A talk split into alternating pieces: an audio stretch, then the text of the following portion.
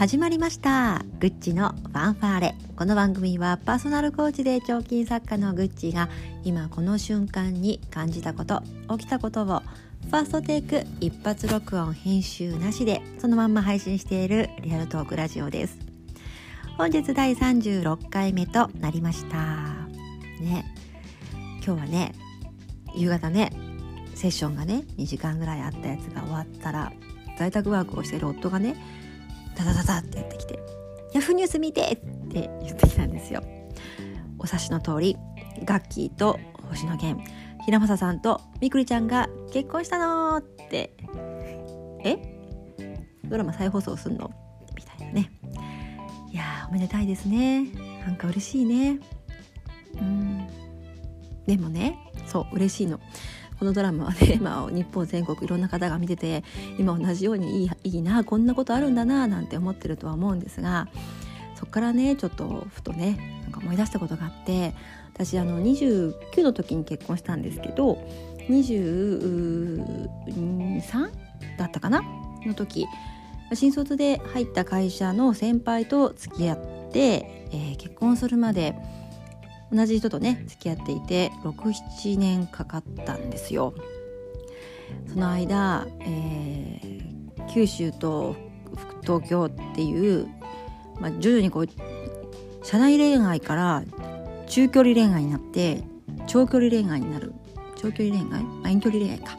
遠距離恋愛になって遠距離恋愛で3年だか4年だかかかっていやそれはそれはねもう結構順そこまで長かったの。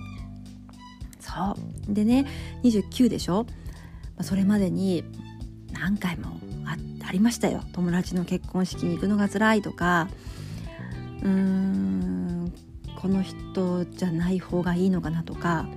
いや修羅場がねめちゃくちゃあったんですよ。でもうねかれこれ78年前のことだからもう本当に記憶になくはないけどだいぶ和らいでるんですがやっぱねなんか人の結婚とかね当時喜べなかったもんね。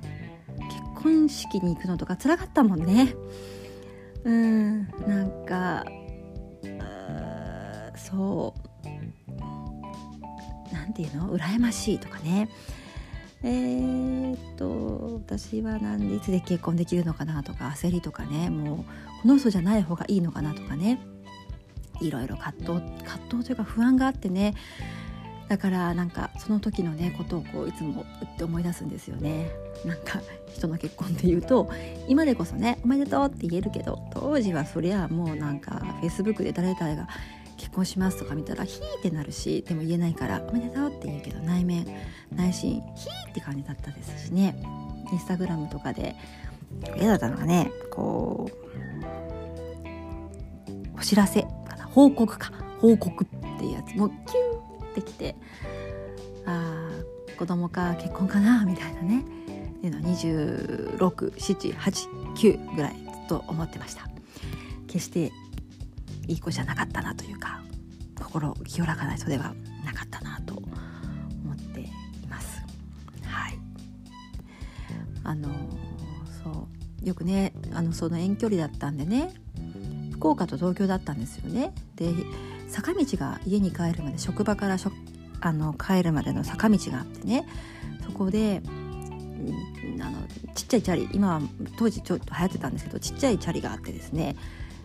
あのタイヤがちっちゃいやつね。タイヤがちっちゃいチャリで坂道を駆け上がる駆け上りながら西野カナの「イフなんかちょっと記憶忘れちゃったけど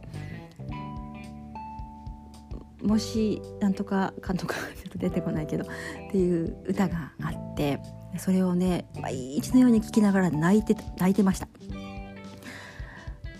なんか内容が「あなたとの運命なんか未来は見えるのかしら?」みたいな。私の未来にあなたのとの未来はあるのかしらみたいなのを聞きながら、えー、泣いてましたね。本当にこの人でいいのかなとか。この人の目に私の未来は映っているんだろうかとかあのー、すっごく悩んでました。はい、でね、まあ、結局、まあ、結婚した時も私を捨てるか私と別れるか結婚するかどっちかに決めてって言って大体ね決められないとか今わからないとかこう言われるからもうそこまで迫ってねもう決めて2択しかないから1ヶ月待つからいい？そう年末か、えー、12月末ぐらいに電話でそれを伝えて今から連絡はしないからって言ってね。1月末に電話する時までに決めてそれに従うからって。私はあなたと結婚がしたい。無理なら諦める。決めて。じゃあねって言ったことを昨日のことのようには思い出しませんが相当最近のことのように思い出します。いやいやそんなことがありました。もしね振られたらもう当時ねジュエリーをずっと作ってたんでもう日本にはいられないって。イタリアに留学してやると思ってねイタリアに住む友人にどうやったらこう生きていけるかみたいなことを調べたりとか、えー、そんなことをして結局ねなんかよく分かんないけどなんか完全に押し切られたと思うけども頭がブルンブルンしてわけ分かんなくなったから彼と結婚するっていうねなんとも変築的なプロポーズ。プロポーズじゃないよね。無理やり承諾させた感じで「ありがとう!」あなた私があなたを幸せにするからって言ってね結婚することになったというのが2013年だったかな。そう。2月ぐらい。そんなことをなんかガッキーと星野源さんのご結婚を聞いて思い出しました。ね、あの時。みんながみなんかこう結婚ってざわざわさせますよね何でしょうね人が結婚するのもざわざわするし当然自分の結婚もざわざわするし決して結婚したら全てはじゃないしそこからも始まりだしそこからもマジでいろいろあるし出産したらマジでいろいろあるし本当にいろいろあるんだけどあの時のなんかそわそわざわざわ苦しさみたいなものはずっと忘れないかなと思っています。ということで今日はおしまいです。バイバーイ。